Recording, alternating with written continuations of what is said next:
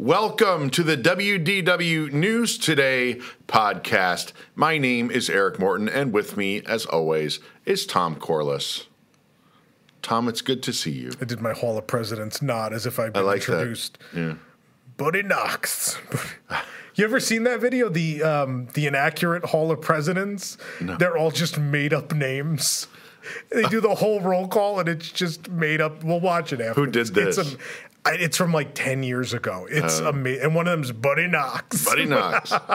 That's like uh, Key and Peele doing the football player It, introductions. and it was before that. Yeah. It, it predates that. Buddy Knox. So it feels like it was the inspiration for that. But President Buddy Knox. I've, Buddy Is that the guy on the on the uh, uh, APM from MCO when you land? Hi, I'm Orlando Mayor.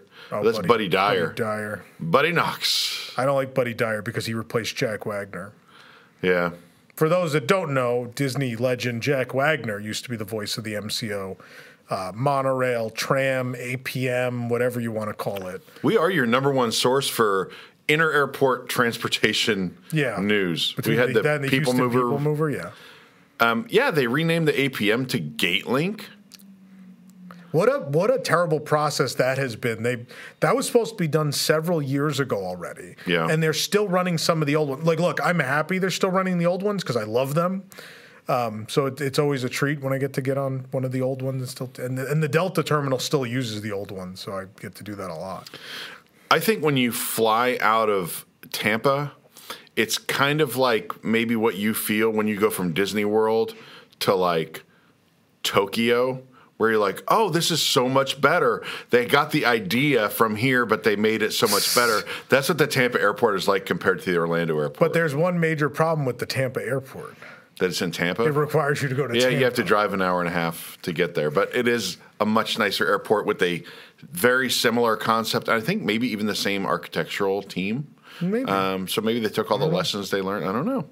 You can tell us in the comments. okay. I'm just a. I don't know. I was a lot of airports recently.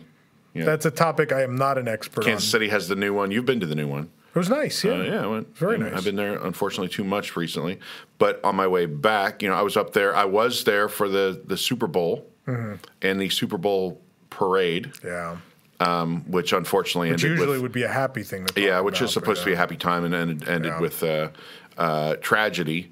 Um, but uh, it was are- it was a, a good place to be for a while. It was fun, and uh, then uh, of course we had service for Andy uh, on last Saturday, and then uh, Jason Diffendahl rode home with me. My car had been up there for a few weeks, How long were the two of you in the car? like a couple days. I don't know. We left on Monday morning, uh, and I did not take the the fastest route route route route whatever Either you call that's it. fine. Uh, route or route. I didn't take the fastest way because we decided we're going to stop at the Buffalo Trace Distillery on the way back and get their bourbon drop on the on the Tuesday morning, which we did. It was. E.H. Taylor. We had there's like a website you can see like people go, okay, today they had Weller, which means tomorrow there's a 55% chance it's going to be Blanton's. There's a 30% chance it's going to be E.H. whatever. Yeah. So we did that, and so Was that what you were hoping for? Or you wanted Blanton? Um, yeah, E.H. Taylor or Blanton's were fine, or Eagle, Okay. Eagle Rare, anything but Weller because I I can find Weller uh, around. Um, but so the first day our drive was only like a little over eight or nine hours, maybe eight or nine hours. Hmm. But the second day, that one was like 12 and a half, 13 hours. Yeah. You know, it wasn't nearly as fun, but it was good. I, I drove the whole time. I didn't make Jason do any driving. He was working. He had his laptop out. He was, you know, doing uh, stuff with the webs with our website and making sure people got paid and all that kind of stuff. That's good that Um, people got so, paid. Yeah. So, you know, this holiday weeks are weird. So Yeah. uh, anyway, so I'm back and uh, I'm ready to do the podcast thing. Uh, shout out to the Wigs who are watching live. That is a Wigs benefit at the seven dollars and up uh, level. You can uh, watch us do this live. They're here in Discord telling us things, asking us things, and uh, they get to see the whole thing a few days early because this usually we record on Fridays and comes out on Tuesdays. If you want to learn more about becoming a Wigs member, you can go to www.nt.com slash Patreon or patreon.com slash WDWNT. And um, you can learn about all the benefits at all the different levels. Obviously, a big thing that's coming up for us, Stage 89. Yeah. Maybe the biggest thing we've ever done. I I think so. First, I want to apologize for the Um, you might appa- occasionally hear some noise outside. They're repairing the sign on the front of our building. So right now, a cherry picker is retracting. I don't know if that's audible or not, but I just want to mention it because if not, I know someone will go in the comments and say, "Ah, there was noise." Well, on on one side there you have some noise, but on the other, they're making it nicer. Just They in time are. for It's- stage eighty nine. It's being refurbished for your future enjoyment. We'll be we'll be doing a lot of refurbishment up in the front of this office soon. So in the not too distant future, you'll see uh, we won't be in this space anymore for the podcast. We'll be in a dedicated space. Our own spot. We don't have to share it with Joe LaBelle and all these people that come in here every week. Mention Joe. No offense, Joe. I love you. But this is kind of your space. Yeah. I feel like we're intruding. We have to set it up and take it down and set it up and take it down. And uh, so we'll have a permanent home for our podcast studio. Yeah. That'll that'll be nice. But uh, Stage 89 is kind of our theme today. You you saw the commercial at the beginning of this show. Hopefully, uh, that commercial, uh, the voiceover for that commercial is done by Mark Silverman. Uh, Mark is the voice of Rod Serling on the Twilight Zone Tower of Terror. Now he's coming to our event and was gracious enough to do the voiceover for our commercial. Can we call him Stage 89. Serling Silverman? Is that too corny? I'm sure you could. Okay. Serling, so wow. You know, That's why I'm always going to be. Someone I forget years ago on the pod on our old podcast, someone thought it was Rod Sterling, and I was like, "It's not. It's Rod Serling." Um, who hosted the Twilight Zone, but Mark was nice enough to do that. I think it's a tremendous commercial, and uh, um, I, I think it sets the tone for what's going to be a really cool event. Which, for those of you who don't know, again, it's the largest ever in-person gathering of the people who made the Disney MGM studios, um, and pretty much every attraction. We have eight panels planned. I don't think these are announced even at this point, but I'll. Uh, if I give a quick rundown, I might as well. You have a lot of people coming, a lot of important people. Yeah, and every panel is like we've never had this before. Every panel has like three to five people on it, so we have Yeah. multiple people for every project, which is super cool. Sometimes we get like one person from a project. This this never happens, right? The the lightning in the bottle uh, uh, events for us were the Illuminations event where we had the entire team that worked on that, and this is that lightning in the bottle again, where this will never happen ever again.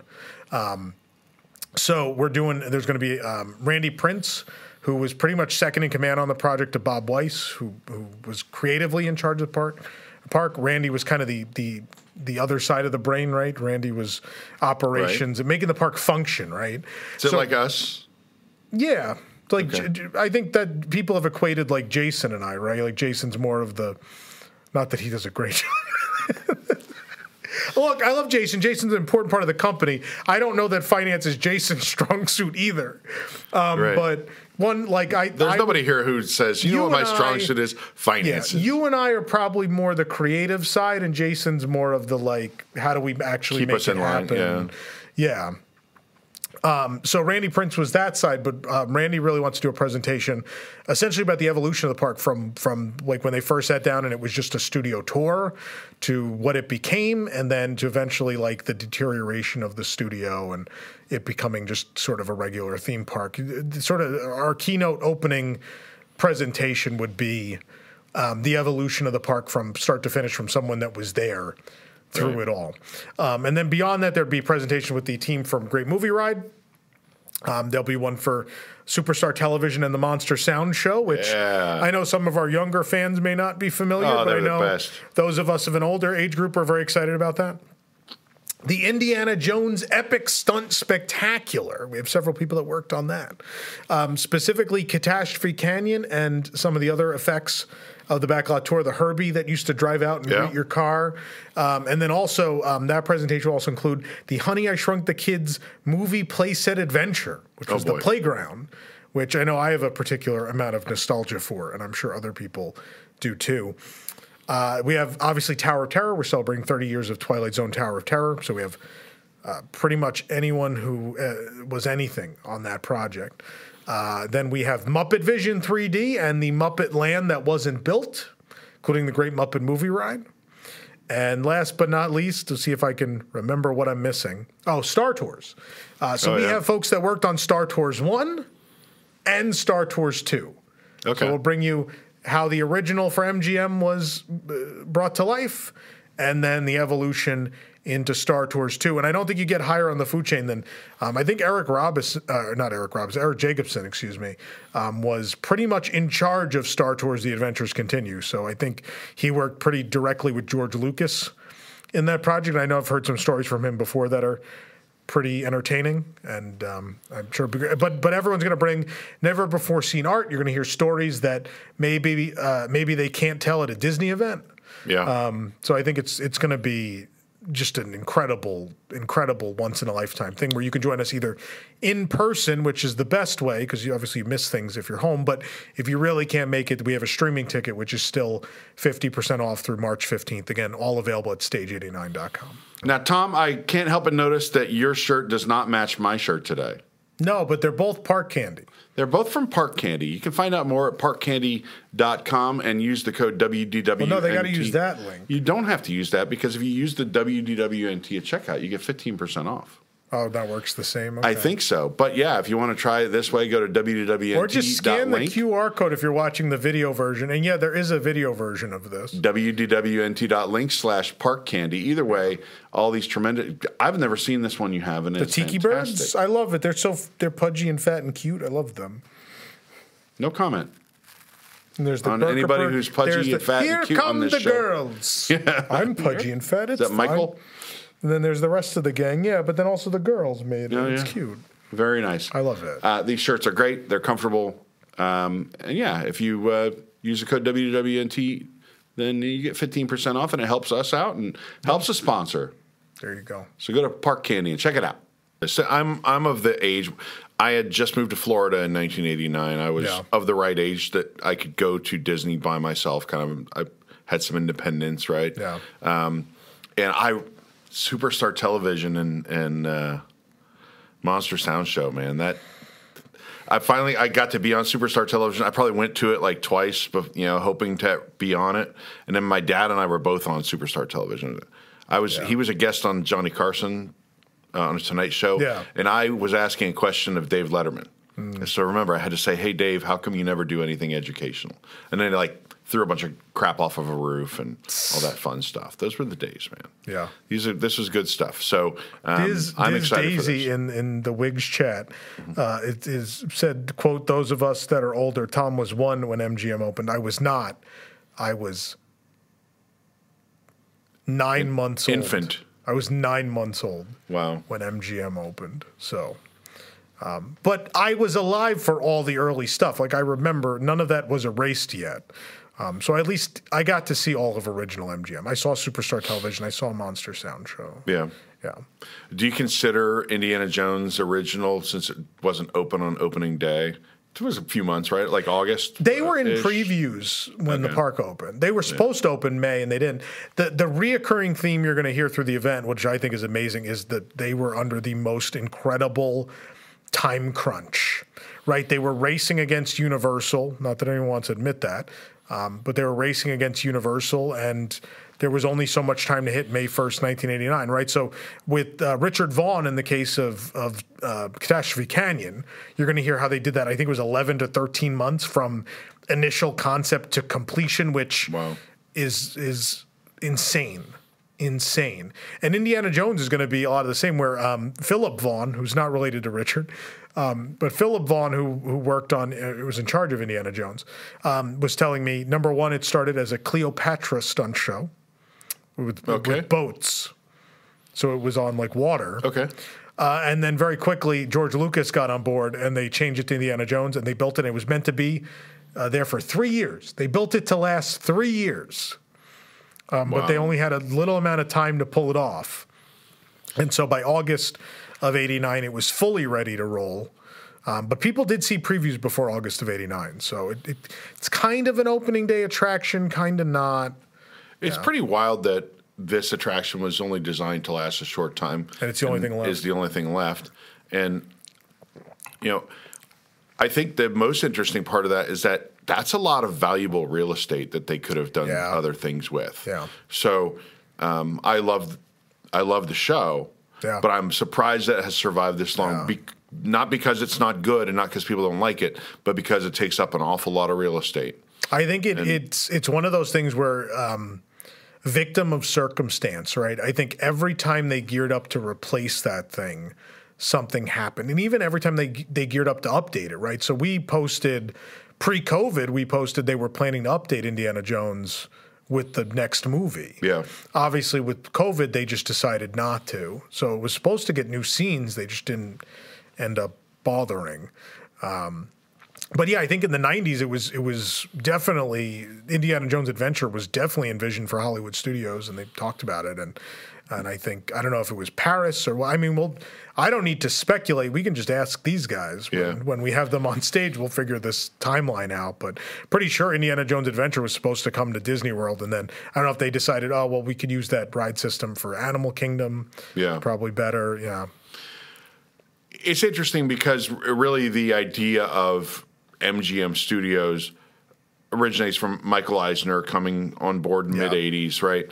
And um, he allegedly was aware. not allegedly. he This was is- aware that he had Yeah. he had been approached at one point by uh, MCA when they were wanted to do like a a studio theme park, right? And uh, with Universal, and basically he was at Paramount, and they're like, "Yeah, come on and do." They he had seen what they wanted to do. They wanted Paramount to be involved. Yeah, they wanted Paramount to be involved. Instead, Paramount got involved with uh, another theme park, They ended up buying the the what Magic chain? Mountain, or Um, they bought um, so King's Dominion King's was there. So I guess Yeah. I don't know what group that was considered at the time, but yeah, they bought those parks. at any rate, essentially, then when Eisner takes over, the the guys at Universal or MCA are like, "Hey, do you still have interest in doing some sort of studio thing?" And he's like, "Oh, we're already working on something." And then that kind of sparked this rivalry. Keep in mind, before then, Universal Studios Hollywood, like I went there as a kid. Yeah. it was not a theme park. The Glamour Trams. It was, a backlot tour. a huge working studio Yeah. that also had some guest facing areas and the glamour trams, right? So that's probably the concept they had here, which was, hey, we're going to make a lot of movies in Florida. We'll have a working studio. It's kind of like, you know, maybe Florida can become like a Hollywood East. Uh, unfortunately, that has degraded to the point where, now, like, they they were filming stuff here, Yeah. uh, bo- both at Universal and at Disney, uh, but right now, like Florida has shut down its like film development group. Uh, basically, we're one of like four or five states that doesn't have one at all, right? So there's no incentives, no economic incentives for people who want to make movies, et cetera. And uh, now Georgia, basically, you know, I think all the I don't know about all the Marvel movies, but a ton of the Marvel movies have been made in Atlanta and in Georgia. Uh, I think even New Orleans has kind of a, a, Yeah. A blossoming film industry, and think- Florida's kind of dead. Yeah, I think sound. The other thing that happened is I think sound stages were used less and less in filmmaking. Right? Like, don't get me wrong, they, people still use sound stages, um, but I think they were used less and less as the years went on. But the the thing was, I think uh, I think there was a noble effort in the '80s to to have sort of a Hollywood East Yeah. between Universal and Disney. And a real concerted effort was made to to get people to come here. The dominoes never fell though, right? It would have taken one or two big productions could have swayed everything, right? We could be sitting here today and talking about, you know, this being like the second hotbed of of production in the US. But the, the chips didn't fall that way, right? Um, but they certainly could have if, you know, it, it could have taken just a handful of major productions to, to swing in our favor. But they didn't. And so things just slowly died as the years went on. Yeah, uh, I mean, also you could say that Georgia is a little bit my, more diverse, like geographically than Yeah. Florida. So there's a lot of things you can film there that you couldn't film here. Um, but Thunder in Paradise. could Yeah, Thunder in Paradise. So that's good stuff there. Using the Morocco Pavilion at Epcot and the Living Seas at Epcot. And Yeah. Yeah. And and I don't know. It's possible that the state looked at it and thought like, "That's not who we are. Maybe Yeah. we don't want to give out a bunch of these Yeah. Incentives. Uh, maybe some of these other states are are better suited for this. I Yeah. I don't know. I think it's probably just was political at some point and whatever. But I know you could drive through Orlando and there's streets you see called like Directors Row yeah. because they anticipated like big warehouses to store like movie making equipment and all that kind of stuff. And um, you know the this was a big deal back then, and it was very important to Michael Eisner to get this done and get this across the line first. Yeah. Well, because uh, people always come back to, oh, he stole Universal's idea. Universal was coming to Orlando to open a theme park, where Disney World already had theme parks, right? They were they were coming into their territory to begin with. At that point, all bets are off. Like this is this is war. This is two businesses competing with each other. That's the way it's going to be. I mean, you could also say there's a there are people that say that they created Animal Kingdom to to hurt Busch Gardens, right? Yeah. Busch Gardens used to be much more animal centric than it is now. It's kind of just a roller coaster park. Yeah. But it used to be a lot of you know exhibits with animals and things like that. And Disney kind of, you know, Disney wanted to take a chunk. They go, you know what? People are maybe maybe people are leaving. Maybe the people are coming for a couple days and they're going to Tampa and going to Busch Gardens, Yeah. or they're going to go to this studio. Why don't we Why don't we have all this so they can just stay here? Well, I think what was great about Disney World back then was the parks had purposes, right? So it's like, all right, we have Magic Kingdom, which is th- that's that's what Disney does. We build these castle parks. Then you know, Walt Stream was Epcot. They built sort of a permanent World's Fair, right? Then it became, uh, what about a working movie studio park, a park that celebrates movies and stage and and television and all of these things.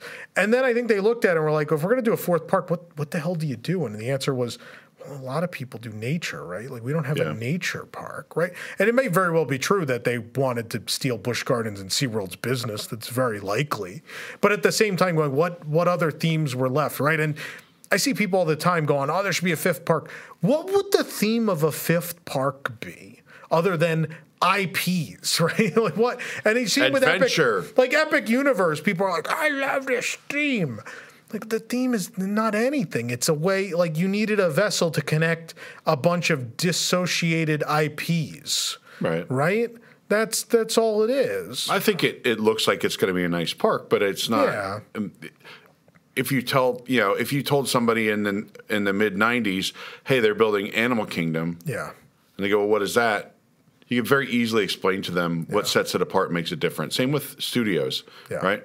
I don't know how you explain to someone what Epic Uni- what sets Epic Universe apart from Yeah. any other theme park they've been to. Like at least other than it's going to be new and like have lots Islands of of, big stuff. Mm-hmm. Adventure had an artistic vision, right? It was based on books, right? All the all the islands are are are books and literature, right? Jurassic Jurassic Park was the what Michael uh, Crichton, Michael right? Crichton, yeah. um, you know, Seuss Landing, based on the Dr. Seuss books, Marvel's comic books, comic strips in Toon Lagoon. Mm-hmm. Um, and then, um, you know, obviously the Odyssey and all those sorts of things were um, in Lost Continent, right? yeah. um, The fantasy books, the fantasy genre. Obviously, also those are things that inspired movies, and that's why they had a Yes. place there. But, um, you know, and then you, you try to explain Epic Universe as quickly as I just explained Islands of Adventure, you're not going to be able to be. no, It's like constellations with gates that open to various intellectual property lands. No, I think it'll, it'll make sense when you're in it. I don't know that it makes sense to, uh, trying to explain But it that's all someone. they want to build. That's all Disney wants to build now. That's all any of them want to build now. So It's worth pointing out, by the way, that when Islands of Adventure opened, an hour down I 4, there was already a park called Adventure Island, which is the water park at Busch Gardens. Wow. I was really surprised when they chose that name. I felt like that was. I mean, I mean, now nobody even knows about Adventure Island. Frankly, even though I lived in Tampa, I don't even know if Adventure Island is still open. They still have the water park. Yeah, do they? I, did they change the name? No, I don't think so. It's still there. It's not very well known, but it exists. uh, some of our wigs said for Fifth Park Marvel or villains. That's those are both pretty narrow. I don't know that you could do a whole park.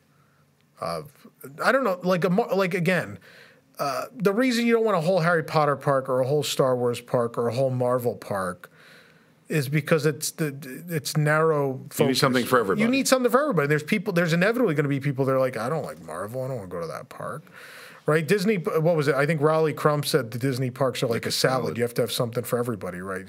The lettuce and the croutons and the cucumbers and the, the dressing. There's something in there for everybody. And if you build a park with a singular focus in like one movie or one franchise, I think, I think it works. I think Tokyo Disney Sea did something creative with their theming and how it is, how it's based on this sort of, I mean, fictional society of explorers, adventurers. You get into all these things that they have there. I think that's really creative. and Well, the original, if you look at the original theme there too, right? It's like, well, there's Disneyland, and then someone just like looked at the obvious, and it's, well, what the obvious of land is, the, the opposite of land is sea.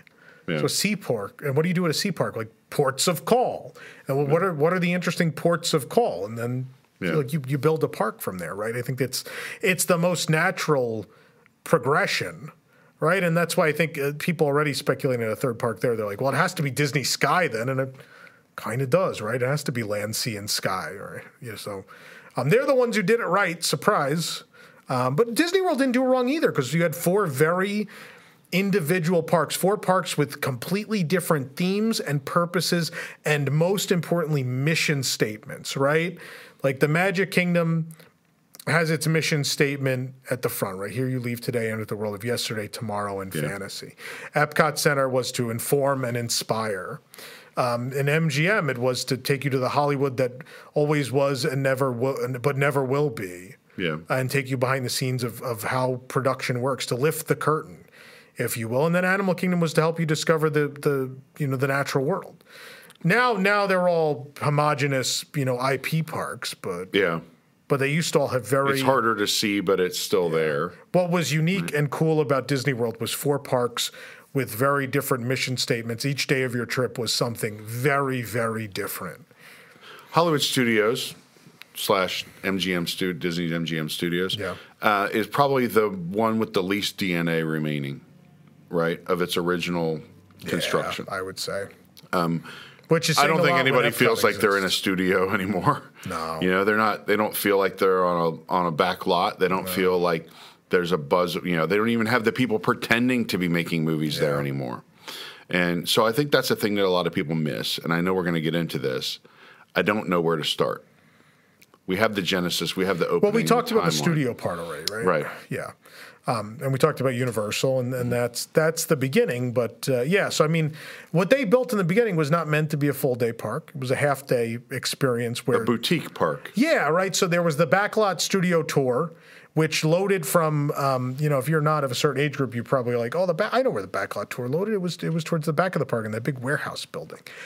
That's not where it loaded from in the beginning. Uh, the magic of Disney animation, that that entrance yep. building. If you've ever walked in there, you walk into Launch Bay and you look to the left once you go under the sign. There's a lot of queue space. If you've ever wondered why there's all that queue Yeah. space, that's because that's where you queued for the tram tour. So part one was a tram tour that took you through the back lot. So you went through the back lot, you saw residential street, costuming, all of those things. Then you got off the tram for part two. And part two, you could have like a little pause in the middle where you could eat at Ba- uh, Studio Catering Company. You could go to the Looney Bin, which was this interactive sort of like sort of Toon- Toontown took a lot from it Yeah. later on. Um, you lift boxes and they make noise and there's safes falling and all that kind of stuff. The dip truck from Roger Rabbit was was out there on the tram tour nearby. Um, that was sort of your break in between. But then there was a second half of the tour, uh, with the walking portion, where you went through, you know, the tank, which eventually became Yeah. the pre-show for the studio tour later, Yes. um, when it when it was Pearl Harbor. Um, but oh boy. yeah, I forgot. I had blocked that out of my memory. The? Pearl Harbor thing. Yeah, so- I just remember being in the tank and wearing the raincoat and the Yeah. hat and getting. well, they did that in both of Yeah. them. But there was the tank, and then you walked through actual sound stages, and then you arrived where they would show the dailies. They would show you clips of what had been produced, Right. like very recently at the park, as if you were a studio executive seeing the dailies, what had been worked on in your studio. Where there was this really cute little film with Michael Eisner and Mickey Mouse, Yeah. where they're like getting everyone in the studio together, like Chernabog, and everybody is getting together, and they all sit in the room, and then the the lights dim, and the screen goes on, and you watch the dailies as if you're watching them Yeah. with them, uh, and that was the end of your tour. But it was a a couple hour long experience. Yeah. Uh, and then the other half of the park, you had great movie ride. You could go see Superstar Television. You could go see Monster Sound Show. And a couple months later, you could see the Indiana Jones Epic Stunt Spectacular. Right. Um, and then eventually, by year's end, you could see Star Tours, which would be the only the second.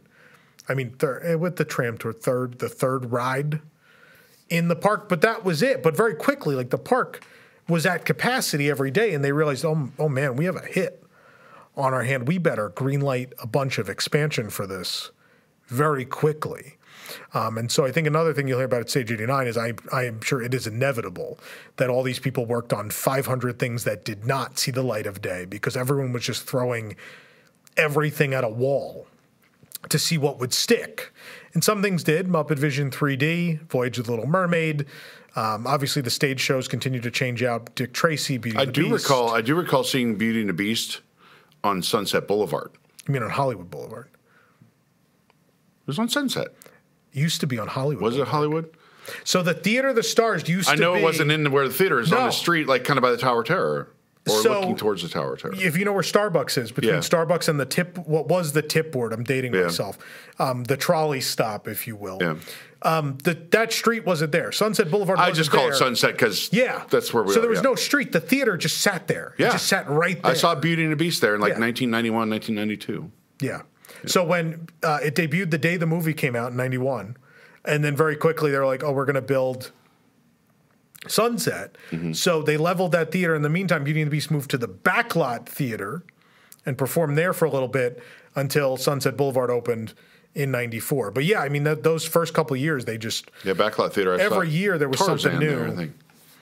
Didn't they have a Tarzan show there? that was Animal Kingdom. no. Backlot Theater was Beauty and the Beast. Uh, then I believe I think the next thing was Pocahontas. It might have been Pocahontas. I saw that, and then Hunchback. yeah, you're Those right. were the three I get. I do get those three there. confused just because I'm. A, Tarzan Rocks was Animal Kingdom. yeah, it was not. It was not Tarzan Rocks. No, I should have my head examined. it's okay. You know, it's been. I've been. I I spent two days in the car with Jason Diffendahl. I know, I know. That's gonna be my excuse for anything I screw up today. But yeah, there wasn't a lot to do, um, and then very quickly they tried to add things until so those first five years, which is what we're going to focus on at Stage 89, are a wild time because again, then there's all the things they didn't build right: a Roger Rabbit land, a Muppet land, Dick Tracy's Crime Stoppers. Um, which was a shooting ride. The Mel Brooks golf cart really- ride. Well, we're going to talk about that for sure because that's the roots of Tower of Terror. But like Dick Tracy's Crime Stoppers, which certainly would not have survived till today because people were armed with Tommy guns in a car shooting people, that would that would have not made it. But uh, I mean, we were- do that to Zurg. That's not a Tommy gun. It's a fake Yeah. laser gun, and he doesn't like die, right? Yeah. I think in the Dick Tracy ride, if it had been built as intended, you would have shot people, and they would have went, "Oh!" like like they would have actually died. Wow. I think. I could be wrong, but I think that's what would have happened. Yeah, who knows? But uh, one thing that has endured, though, that's worth a quick mention is m- many of the restaurants, Yeah. impeccably themed restaurants. Yeah.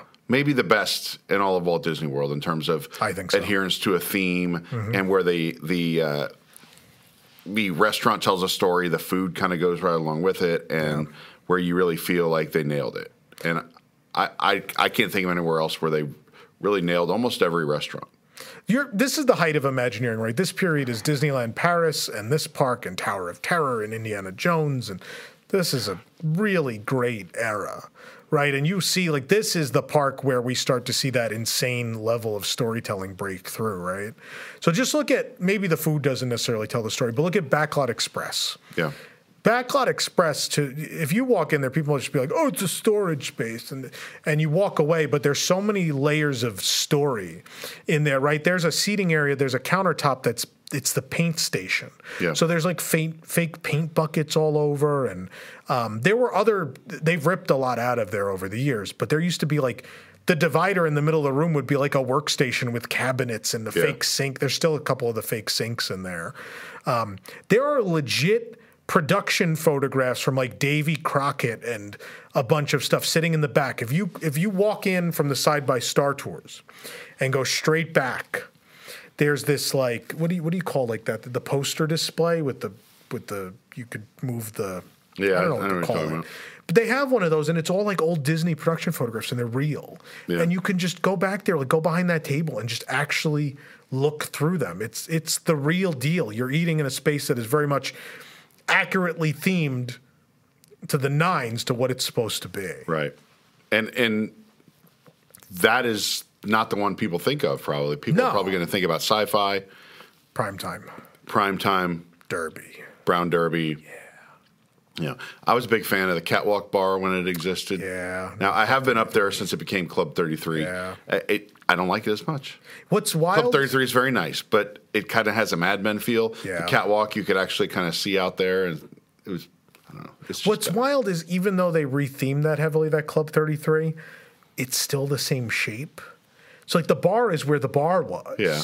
So like that's still the catwalk bar bar. It's Yeah. still there. That's what I like about it. But yeah, you're right. It, I mean, it is the fact that they've sealed it in and they gave it this Art Deco. You know, Mid-century modern. yeah, it's it's, it's somewhere between the 30s and the 60s, Yeah. right? It it, it it it sort of phases through those those decades, um, but probably more mid-century modern. You're probably right.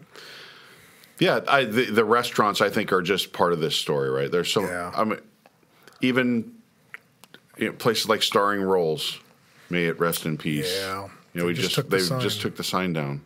What seven years? Mm, it was yeah, closed for seven. seven years before they took the sign down.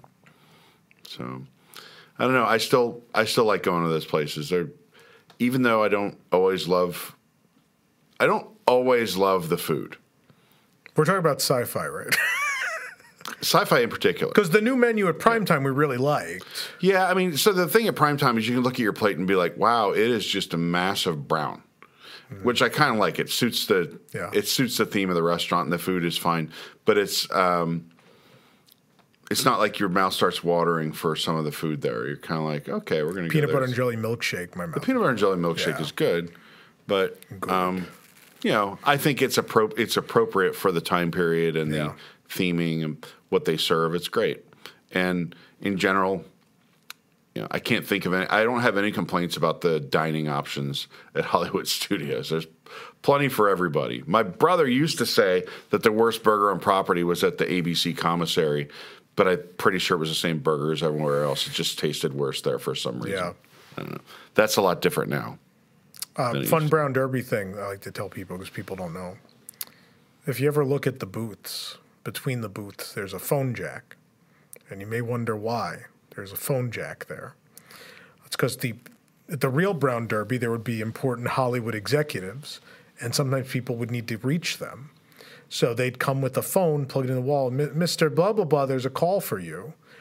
You could, at the opening of the Brown Derby, request the phone and make a phone call from your table. That's pretty great. They that faded away with time to the point at which they threw the phone in a closet. No one knew to ask for it, and then some managers opened a closet and found a phone. and Was like, "What is this?" And they threw it away. They It seems the pretty phone. on brand. They threw the phone out because no one knew what it was. Yeah, Um, I do recall eating at restaurants as a young teenager going out with friends, and there was more than one restaurant, but then one in particular where you ordered using a phone at the table. Oh, Those really? the days. Yeah, you pick up the phone and be like, I'll have the nachos, please. wow. It's like Sonic. where You pull in, and you hit the button. Yeah, but this was indoors and nobody Yeah. wore skates. And there was no confusion about whether or not you're tipping them. That's a whole thing, by the way. I, apparently, there's controversy about tipping people at Sonic. Did you not know this? I mean, it's a fast food restaurant. Yeah, but they bring your food out to you on skates. And so, Are they allowed to take them? Yeah, they can Oh, take they tips. are. Okay. It used to be like some people just tip their spare change. Some people feel pressure to do 20%. And so I read this long thread. I think it was Reddit or something a long time ago. And this guy's like, absolutely not. I will not tip there. I worked at Sonic for, you know, 11 years. They never tipped out any of the other people that worked in the kitchen or worked anywhere else. They never paid us anything. yeah. And they made more than like tipped minimum wage. They made like real minimum wage. Yeah. And uh, so that guy was pretty upset about it. I, I could see it both ways. But I definitely Well, that's not right. Yeah, if you're getting tipped and you don't tip out to your, Yeah. you know, to the people inside, then you shouldn't be getting it to begin with. I'm I'm with that guy on that note because the the rule is you have to tip out. You have to take care of the people elsewhere in the in the restaurant that that facilitate your job. Yeah. I actually ate at Sonic recently for the first time in years. Yeah. It's not bad. Gotta get that cherry limeade. Hmm.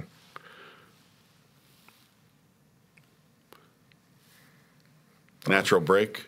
I don't know you want we want to say about I don't know what to say about sci-fi at this point. We don't have to talk about sci-fi. We can, Um, we can go into attractions and get going on. Yeah. So that the park was it was a it was a weird thing in the early days, but people loved it. It was a huge hit, and um, yeah, I think I the park the earliest I really remember the park is like around when Tower opened. That that's when I I have stronger memories. But a lot of the original park was still there at that point. To me, Tower of Terror is what took like theming to the next level. Yeah. To me they they've never blown my mind with theming the way they did when Tower of Terror opened. Yeah. And you went in there and you were fully immersed in this story and you could feel it. And then you go into a boiler room that made it even cooler. Yeah. And that was to me like that was note perfect. Everything about that the original Tower of Terror was perfect. And even now, like theming wise, it's fantastic. It hasn't gotten worse, I don't think. Some things don't work anymore.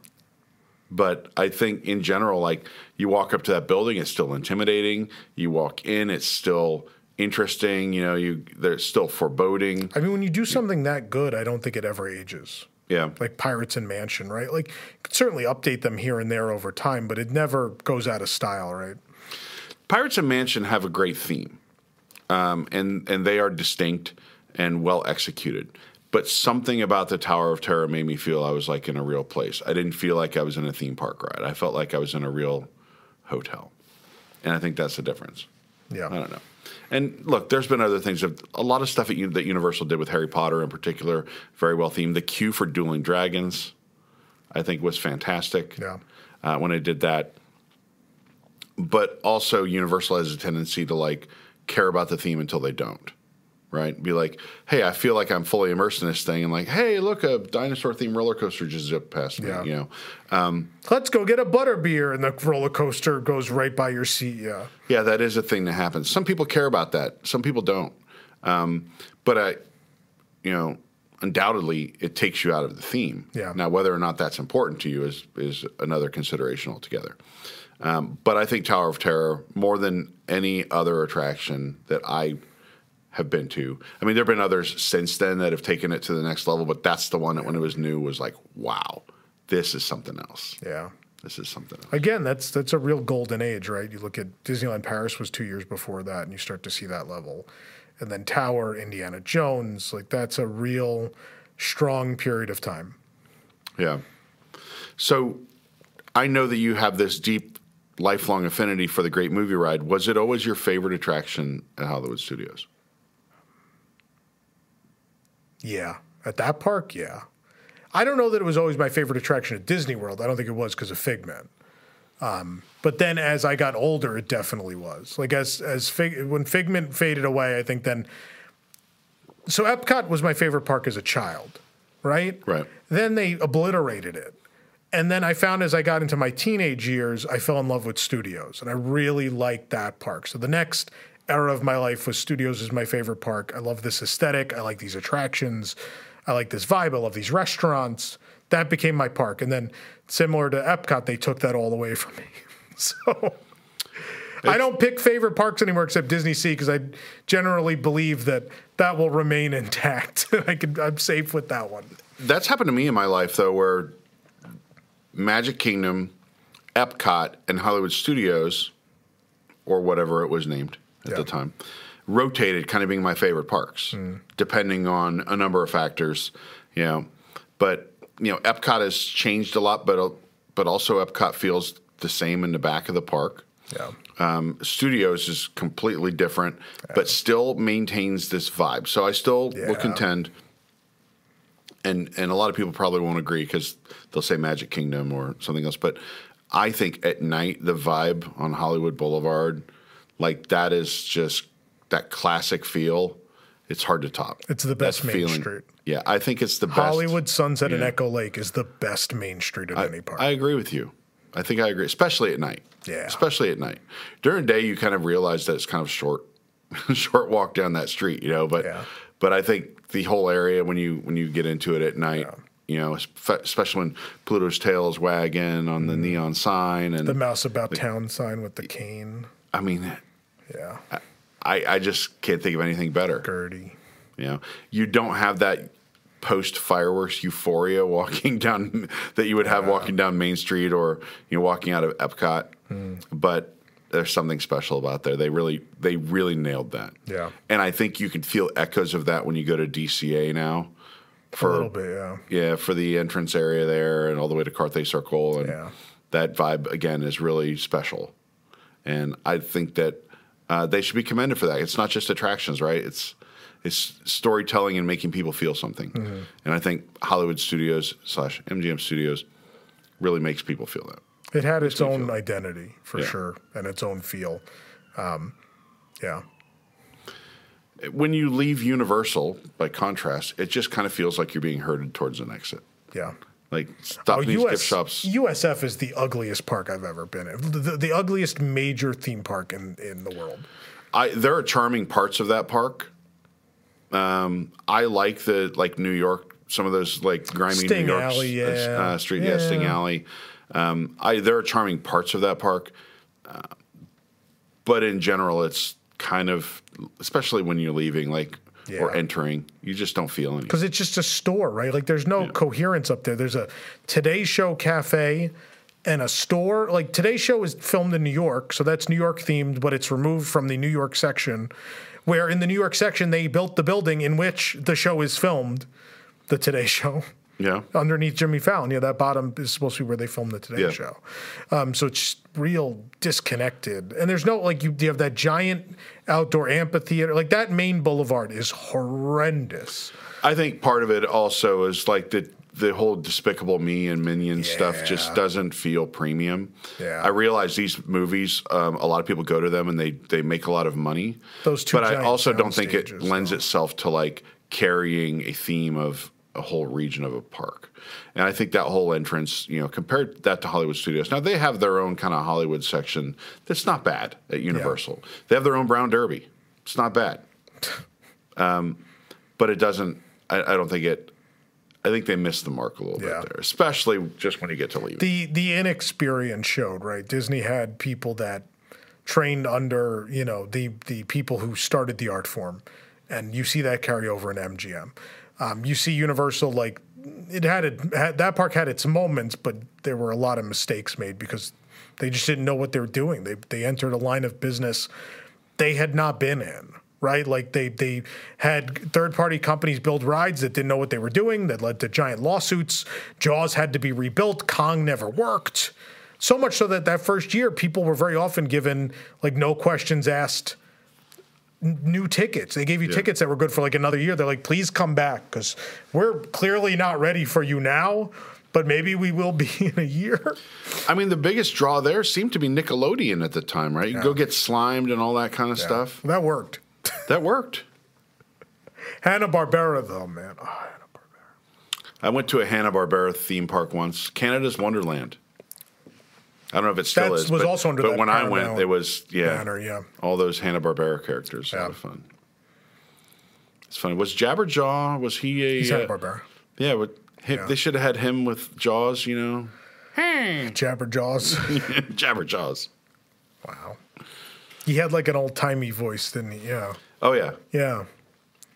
That was Jabberjaw was not one of my favorite Hanna Barbera cartoons. no, No.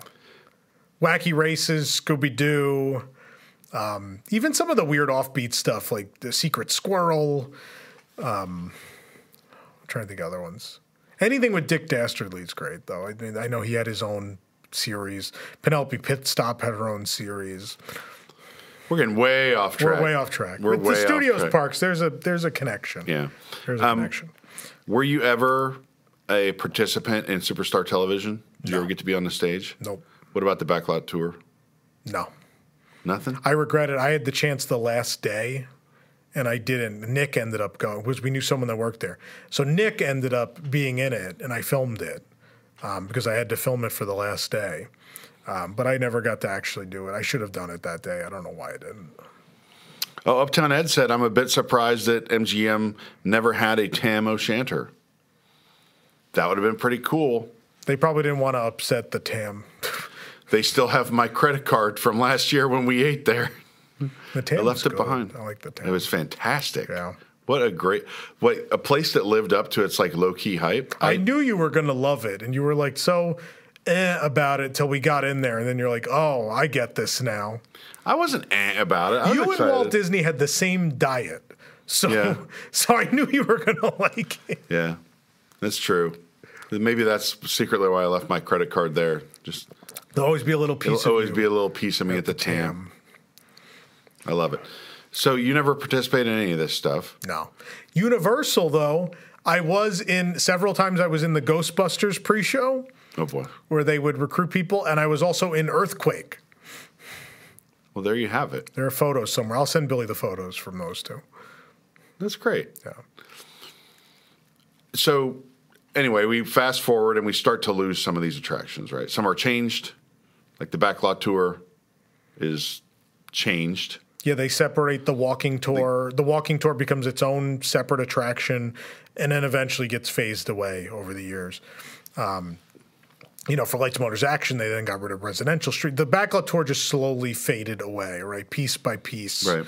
Kind of like the Tomorrowland Speedway, where every time they wanted to do something, they took like a little bit of track away, essentially. Is Yeah. what happened to the backlot tour. But then also, like New York Street became an area you could walk around.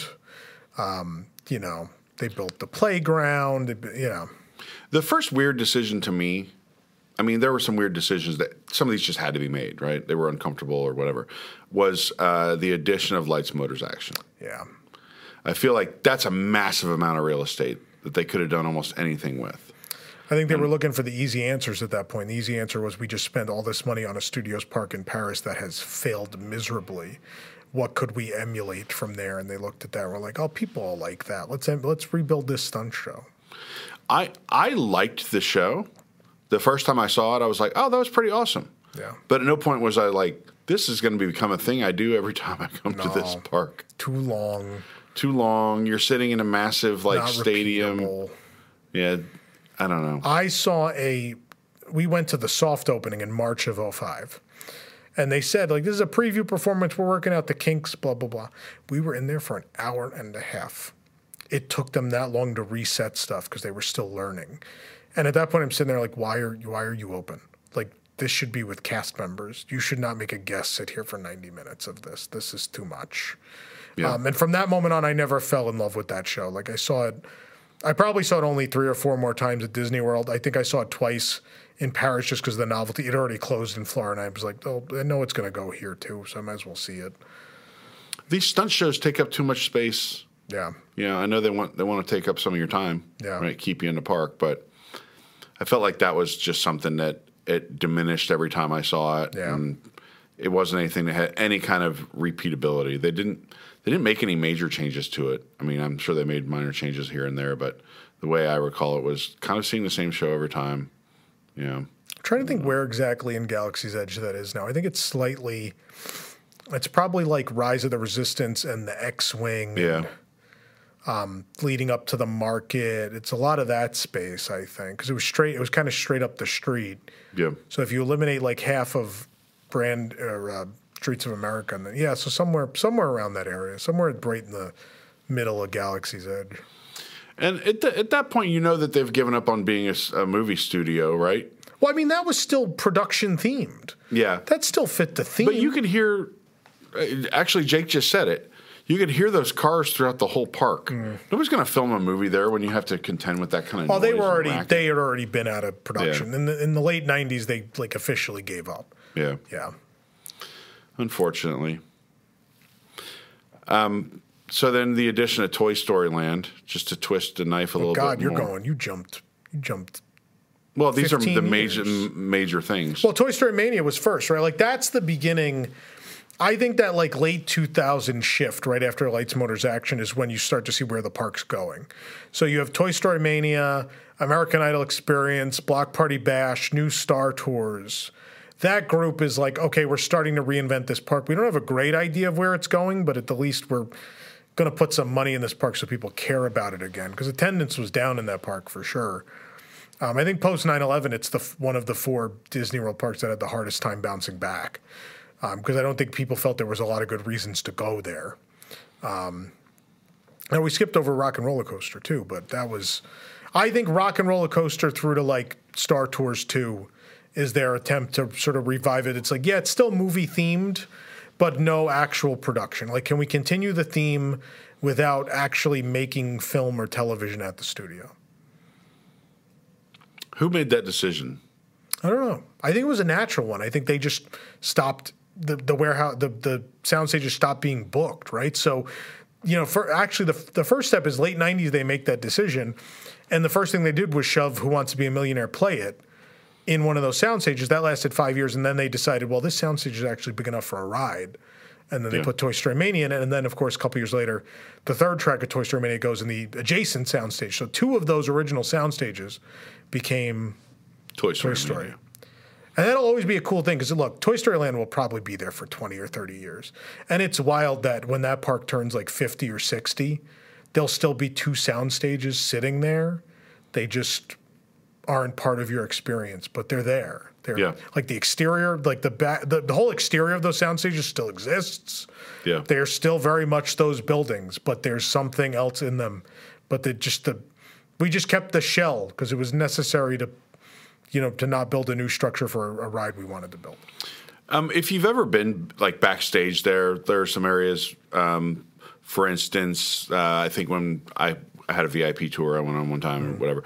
Some of those office buildings back there have a still really cool, like the Art Deco style, The animation theme. yeah, the yeah. animation offices. I think, I think that's amazing, and that's room for them to do something one day, maybe if they decide what to do. You know. If they can find another place for some of these people to work, because I think that po- that's amazing. I- Same thing when you go into like Launch Bay. We went in there. Remember, you and I were, we're live streaming. This is like kind of during COVID times, Yeah. and we went back into like they had an area like back in Launch Bay that was like just to go hang out in the air conditioning Yeah. area and like to go back in there and look at kind of that old queue area. Yeah. all that stuff is really cool. Yeah, I I think you should enjoy that space while you can. Yeah, I think so. care to I don't know anything. I don't know anything. It's not an area where I go when I go to the studio. I would go say goodbye to it. Yeah. Yeah, You might have some time, but no, probably not. Oh. Poor Look, studios. it's a safe bet, right? The the mermaid. There's a reason they're reviving Mermaid as a new show, right? It's to bring some life into that area, and I I, It is dead. I think you you can imagine if you're going to re- bother reviving that area, if you're going to keep that area and not level the whole thing, then it would be a safe bet to say something's going to happen to that launch bay building Yeah. and the space behind it. Yeah. I remember the uh, original animation tour. Uh, they were allegedly, uh, I remember you could see what they were working on. They were allegedly working on Beauty and the Beast. They had the they had some of the cells out there. The, the movie was probably already mostly done. Yeah. So But they had people there drawing as if they were drawing Beauty and the Beast. So several things were actually animated there, right? The the Roger Rabbit shorts, what Yeah. Tummy Trouble and um, forget the other one, were actually fully produced at MGM. Mm-hmm. Then there were full segments of movies produced at MGM later. So Mulan, I want to say Mulan, Brother Bear, and Lilo and Stitch had full segments that were produced in Florida. I forget if there's any other ones, but those three I know for sure because we used to do a pin podcast, part of WDWNT. Uh, and several of the pin artists we used to talk to who worked at Disney, that's where they started, was at the Disney Animation um, in Florida. And then they've, when that closed, they just moved over to like Disney Design Group and merchandise, and they did the art for that stuff. And I know because we'd interview them, and it, like so, like our good friend Monty Maldovan, he worked on. I know he worked on Mulan. He, it was fun later on to look for them in the credits. Like a lot of those Florida people were in the credits because there were little sections of those movies were actually produced at that studio. yeah, of course there was the uh, oh Justin Timberlake and Britney Spears edition of the Mickey Mouse Club. Yeah. Christina Aguilera and Ryan Gosling. Who else? A lot of famous Yeah. people. A lot of a lot of famous people there back in the day. And uh, I never saw a taping of that show, but I know. Let's I know make that a deal. Yeah. Oh God, let's make a deal. WCW filmed a lot at the MGM studios. WCW Saturday Night.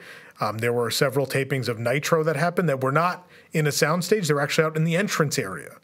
Um, and at the very famous time, the height. We're talking about the beginning of the height. It's the Wolf Pack and no, the we're NWO. before, we're before that. Okay. The the week the NWO was formed, they that's when they filmed at MGM Nitro outside, and very famous story. Um, because again, this was this was uh, re- professional wrestling had been real cartoony, right? It was these characters. Vince McMahon's WWE Right. was you know Duke the Dumpster Droese, Doink the Clown. Everyone had a job, right? That was how they gave you characters. It was for children, but even children at the time were like, "This is beneath me." right? So WCW decides we're going to go for realism. And those nitros were held. They threw Rey Mysterio headfirst into a production trailer. This had never been done before. They never shown people like fighting backstage, and it looked like a real street fight. So they threw him into a production trailer. It looked so real that local Orlando residents called the police to go to the Disney MGM studios. So the police showed up at the show because no one had seen anything like that before. I remember seeing a long time ago in the 80s, I think it was Geraldo Rivera. Hmm. No, I'm sorry, another guy with a mustache. John Stossel. Okay. He can, he was doing something about professional wrestling. And some Oh, yeah. wrestler I've never heard of, six foot six guy, he tells them that he thinks it's fake, and the guy the guy like hit him Not a super famous guy. I know you're a few about, yeah. times. The guy hit him a few times and chased him. It was a him. big like, lawsuit. It was a big thing. Like, Yeah. that's the only time I had seen fighting backstage. Yeah. you know, until yeah, WCW.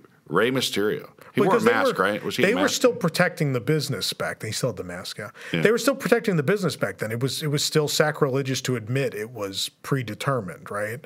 Um, and so, I mean, that word is still. uh, Funny enough, this week um, they're in Australia, and um, an Australian news outlet was talking to one of the wrestlers, Austin Theory, and used the word fake, and he went off on him and threatened to like beat him up, and I'm like. Yeah, you wouldn't want someone to say you, your job is fake, right? Like they're, they're, you know, they're performers and they work incredibly hard. Um, whether it's predetermined or not, like you shouldn't disrespect. Nobody walked up to like jobs. Laurence Olivier after a performance and was like, yeah, "Hey, that was fake." just because it's it's predetermined, doesn't- they're incredibly talented people. Yeah. Like it's it's an incredibly taxing form of work, right? Like these people are decrepit by the time they're. Look 50, how many of them 60, 70 died. years old. That was that's because the '80s drug use. They, their life expectancy is on the rise now because the, the sport cleaned up quite a bit. Yeah. Sport, sports entertainment, professional wrestling, whatever you want to call it. I don't mean to take us on a wrestling. People never know where when wrestling's going to pop up on this show because Well- Tom is uh, not so secretly a huge fan. Yeah. Because we talked about the Von Erich movie, But there was always a connection, right? the I Iron mean, like Claw. As a kid, like there was this connection. Like, oh, MGM, like we're watching Hulk Hogan on TV, and he's in um, Thunder in Paradise, and it's like, oh, that's definitely Epcot. That's Living Seas. That's the Grand Floridian at the end of the show. They're on the beach hanging out at the Grand. It was a part of life, and then also like. Honestly, one of the biggest moments in the history of the business when Hulk Hogan signed with WCW, they had a ticker tape parade on New York Street at the MGM Studios, and you'll watch. He signs the contract and holds it up in front of the. Remember the arch that was at the end of the street, and that is that's a moment that gets shown all the time in documentaries and stuff. And it's so those MGM lives on. Another thing.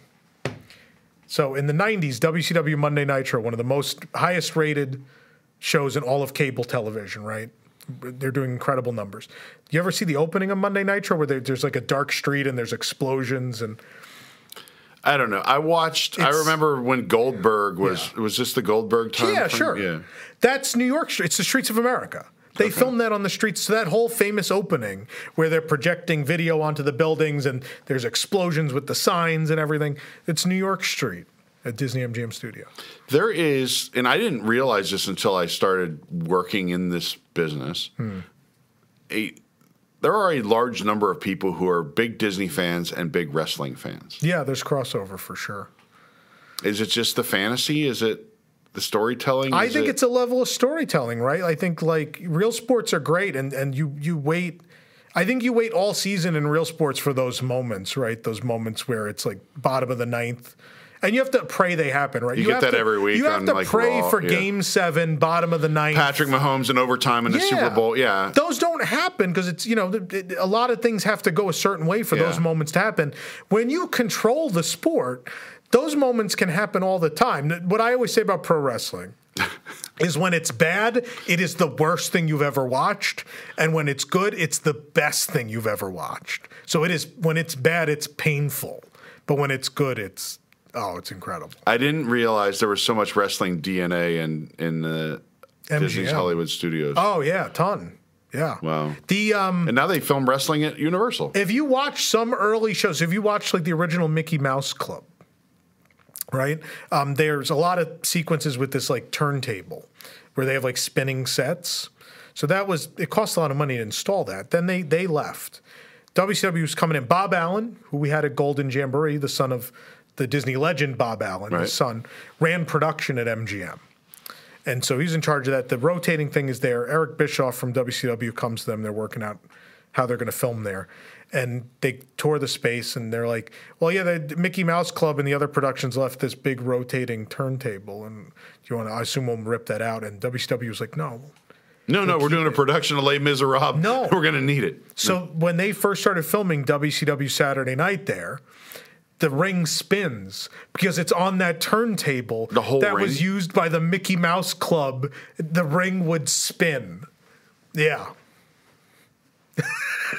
You can't really blame the referee for getting distracted and missing Oh, out on the guy fast. cheating It was a real when he's slow, spinning around real slow rotation. the but yeah. rotisserie ring.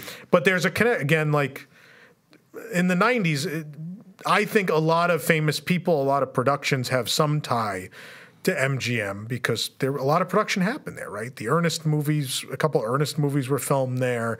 Um, you know, some some fairly well known television shows. I think Wheel of Fortune popped in. Um, a lot of production happened, and a lot of very famous people rolled through. Um, there was a real at- attempt to make this thing work, but yeah, there's a lot of wrestling history in MGM. I don't even know where to circle back to at this point. I don't know where we're, we're well, we were And then they tore down the great movie ride. yeah, right. Well, they ripped out. They kept the building, right? Yeah. because that was necessary. Um, that's same as I think. You know, Epcot died for a long time, but I think a lot of people uh, pinpoint the exact moment where Epcot was fully gone was when Illuminations, Reflections of Earth went. Like that was the last piece of old Epcot, really, that held the Yeah. whole thing together. And then I think Movie Ride was the thing for studios where that was the moment where it's like, okay, this is now, this is no longer what it was. It will now be something else. So I think, um, I think Epcot as a learning park died on uh, October 1st, 2019. And I think MGM as a park about, you know, the magic of the movies died on August 13th, 2017. Which is also when uh, Universe of Energy died. Yeah. That was a sad day. Yeah. Sad day in Disney. They took them both. They had to, they're like, we're closing both moving theater rides on the same day. Nothing will have this ride system anymore. I mean, I remember the last time I went on the Universe of Energy. Sorry, I still call it Universe of Energy. What are you going to call it? That's what it was. Ellen's That was a subtitle. Yeah. Um, I remember the foreboding. This ride is 45 minutes long. If you have to go to the bathroom, we have to shut down the whole ride to let you off. Whole warning. It was pretty scary, right? They're like, oh, they really don't want you to to be on this ride if you have to go to the bathroom. But uh, I I can understand um, why that ride went away. It was long it probably wasn't the most beloved, beloved ride by many people at Yeah. Epcot. I know that people love the Great Movie Ride. It was not. There was never a point when I was like, "This ride needs to be destroyed."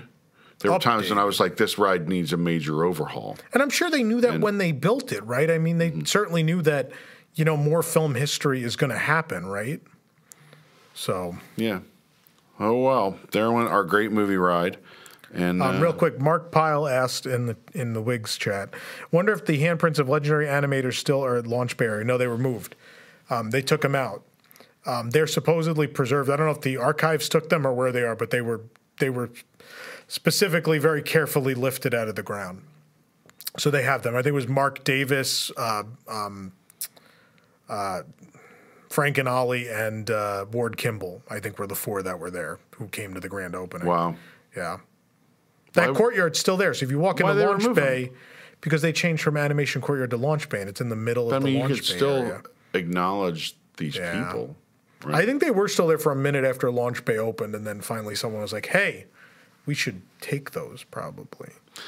So, which story are you most looking forward to hearing at Stage 89? Oh my god, all of them. There's got to be something that really has tickled your fancy, got Several you most things, excited. Right? So number one, like the Muppet Land stuff, right? Because I think we we have salivated at what three to five pieces of art we've ever seen for Great Muppet Movie Ride. So to finally hear like legitimately scene by scene, maybe you know what that would have been and what the rest of the land might have looked like in more depth would mm-hmm. be tremendous. I think Tower of Terror. I'm really excited to hear the lead up because I think there's a lot of. I feel like we talk about that lead up to producing Tower of Terror, and it's so interesting, and we spend two minutes on it, right? It's like, well, there were Mel Brooks things, and then the Mel Brooks stuff fell through, and then it was this, and it was this, and then it was a real hotel, and then they turned into that. And it's like, well, I want to hear more about those things. I want to know how you got from point A to point D. Like, I need to know what were all these stops along the way? Like, how did this thing evolve into happening? And I think beyond that, like Tower, like everyone I've spoken to that's come to the event, talked about how it was a Herculean effort to pull that thing off. So there's got to be some really good stories about um, just creating that, just how you got that ride system, a ride system had never been built before. Yeah. Working with the licensing for CBS, and you have to have Rod Serling's widow sign off on someone to to do the voiceover for him, and um, like it's there's there's going to be some good stuff there, and then obviously movie ride, right? Because I think I think there's a lot about movie ride we don't know. I think they were that that early period of development for MGM has to be fascinating because they were fighting for rights to stuff they didn't Yeah. own, and and sometimes they won and sometimes they lost. Right? Universal ended up with the rights to all of those famous characters like Marilyn Monroe and and Charlie Chaplin and all of them, and then that's why Disney had to create Streetmosphere. They had to come up with something unique that that fit the bill. Um, Ghostbusters. They wanted to put Ghostbusters in the Great Movie Ride. There is art of Ghostbusters in the Great Movie Ride, and then that fell through, and they signed with Universal instead. So I want to know more about that. I'm sure there had to be other stuff they had envisioned, or what would that Ghostbuster scene have looked like exactly? Like what would it have been? What was the original ending before you you know you at the end they had to build um, you know that theater at the end, but what happened? Like tell us about at the last minute having to switch those Oz scenes over to something else very quickly. You are a couple months from the park opening, and suddenly two of the scenes of your ride have been taken away from you. Like what what happened? Go into that a little bit. Yeah. You want me to? Yeah. Oh, so those that don't know, like even though MGM's name was on the park, by the time they were finishing up, they started to have legal fights with them where MGM suddenly wanted to get out of it. So it became, you know, oh, you can only use this much footage from this movie, and oh, you can only do this, and oh, we're not going to give you any more rights. Whatever you have built for Wizard of Oz is what you have. You can't have the twister, and you're not getting and you're not getting the finale scene with the where the wizard reveals himself. You're not getting either of those things. And so they had to be like Fantasia scene and movie montage. And right, you can't imagine great movie ride without that montage, but it wasn't even supposed to be there. Like I want to hear about like rushing that out, like the editing that that had to be thrown together in record time to get that park open. There, there's a lot. I mean, but I'm really excited for every single presentation. I'm not would- saying that because it's our event. I'm saying that because this park never gets a lot of love and respect. And certainly at no D23 event or anything of the sort have they ever spent a good amount of time on this park. When we're going to spend two days talking about this park. We like to do stupid little exercises on this show. And I'm interested to know uh, let's say you could replace three of the scenes of the Great Movie Ride, maybe with updated stuff or movies that you felt better represented a time period. What would you do? I've played this game before. Oh boy.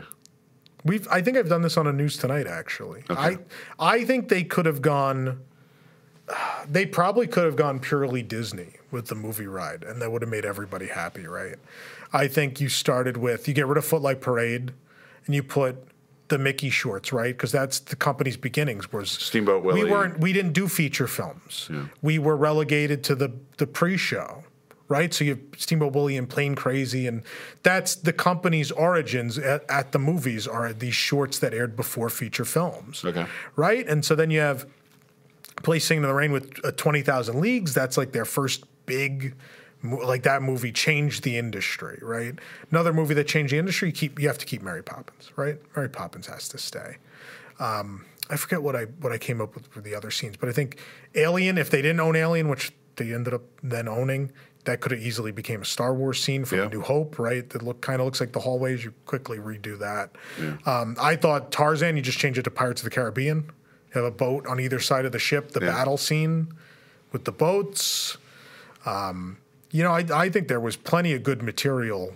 I'm I'm concerned with the genesis of this idea, which is that it's all Disney films. And look, that would have been a good way for them to go in some respects.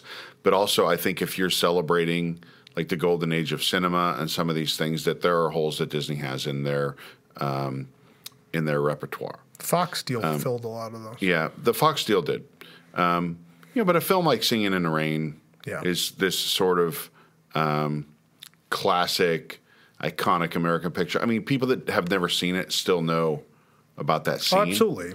I don't want those scenes to go away. Same but with think the- Casablanca, right? The, the realistic, if, if we want to approach this from a realistic point of view, Disney did not want to license that stuff anymore. right. You know, and it needed to be modernized. And Disney, as a studio, has done a better job than any other movie studio in the world at keeping their franchises relevant. Right. Like Mary mm-hmm. Poppins has remained relevant. Twenty Thousand Leagues, for the most part, still in the subconscious. Right. People know what that is. I'll they may have if not pe- seen the movie. What about Blackbeard's Ghost? We had an assignment in, the, in a I, previous I put a. Blackbeard's ghost scene in, sure. Yeah, but Disney Disney westerns, right? You could have had Zorro and Davy Crockett and updated that scene, right? yeah, Yeah, I guess you could have. Yeah, you could. You could do a lot with that. I I think there are certain scenes that I can't imagine not being there. I think the Wizard of Oz scene has to be in there, right? yeah. What do you do? I would like to see the. Um, you could do an update of that scene if MGM would let you. Yeah, You know, the that transition from black and white to color could be very dramatic these days with technology the way we have it. an actual good use for projection mapping. Right? Yeah. Um, I cannot imagine not having the uh, the Ankh or the Anubis, uh, Yeah. you know, scene with the jewel. It's a great like transition. It's a great uh, moment. Same with the. They did a good job, I think, having there's a gangster scene and a western scene Yeah. that take place. You know, what where you can your your experience may vary a little bit. It gives the ride some repeatability. Um, I'm not saying they don't have other movies that, that could have worked with. You could have done. You could have had Star Wars in there. You could have got taken over by you know some stormtroopers or Yeah. something like that. Um, because look, they're going to want to. They own Star Wars. They're going to want to cram it in there, right? And Star Wars was in movie, right? It was in the montage. Yeah, I was in the montage. I mean, Yeah. but a million things have been in that montage. Yeah.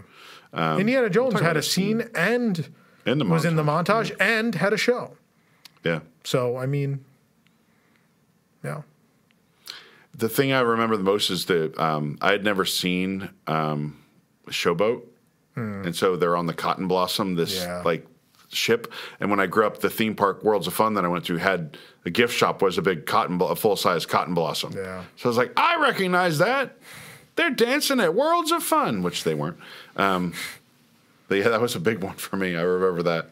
Um, and the montage scene, you know, easy to change, easy to update. You And know, they did several It's kind of like the end of uh, American Adventure, right? You just Yeah, in an ideal world, I would have kept Casablanca and Singing in the Rain in those, but Yeah. that that wasn't. I, I much would have. I, I would have much rather that the ride had lived on than um, be replaced in full. look. And I understand that Footlight Parade represents a certain time and place in American cinematic history, Yeah. but it was not a film that people were running out to see, or that would. If you mentioned, Yeah. you know, that there are movies that if you if you take a, a basic film class at your local community college, that will be talked about. Um, probably not Footlight Parade. No. Probably not Footlight Parade. You're going to have some Battleship Potemkin, like really old stuff that's inevitably going to come up. Um, I think for sure, especially because they had so much trouble with the Footlight Parade scene, Yeah, uh, that yeah, replace it with. If you want Steamboat Willie in there, congratulations, Tom. We're putting him in there. I just think it made sense. But again, that's that's me trying to save the ride from from annihilation, right? In in in truth, right? I, I think if they were going to keep the ride um, and try to keep some of the MGM properties, the things that were easy to replace were Footlight Parade and Tarzan. Those Yeah. were the two scenes that could have left and no one would have cared, right?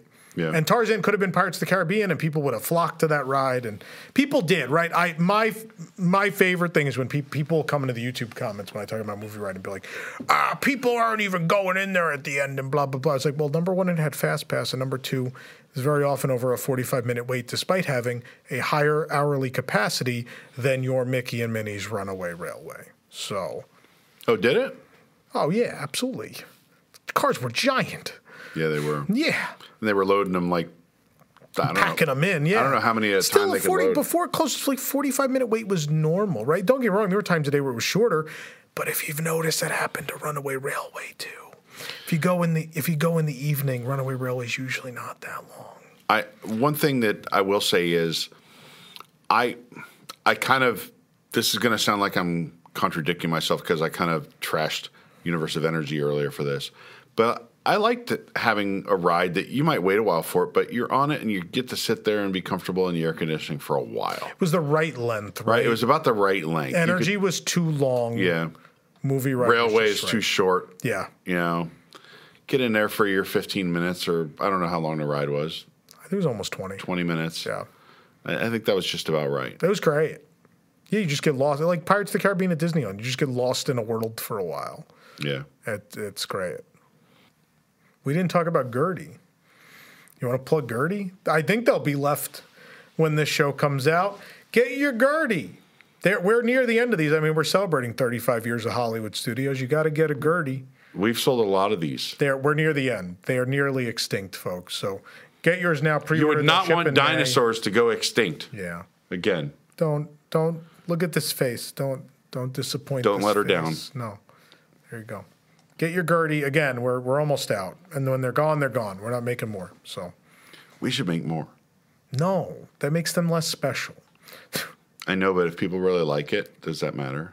Well, that's why we doubled the order, but we're still. Think about the kid who hasn't discovered our podcast yet. That's like, I would snuggle that Gertie for Well, the rest of my he Better, life. he better hurry up and find the podcast.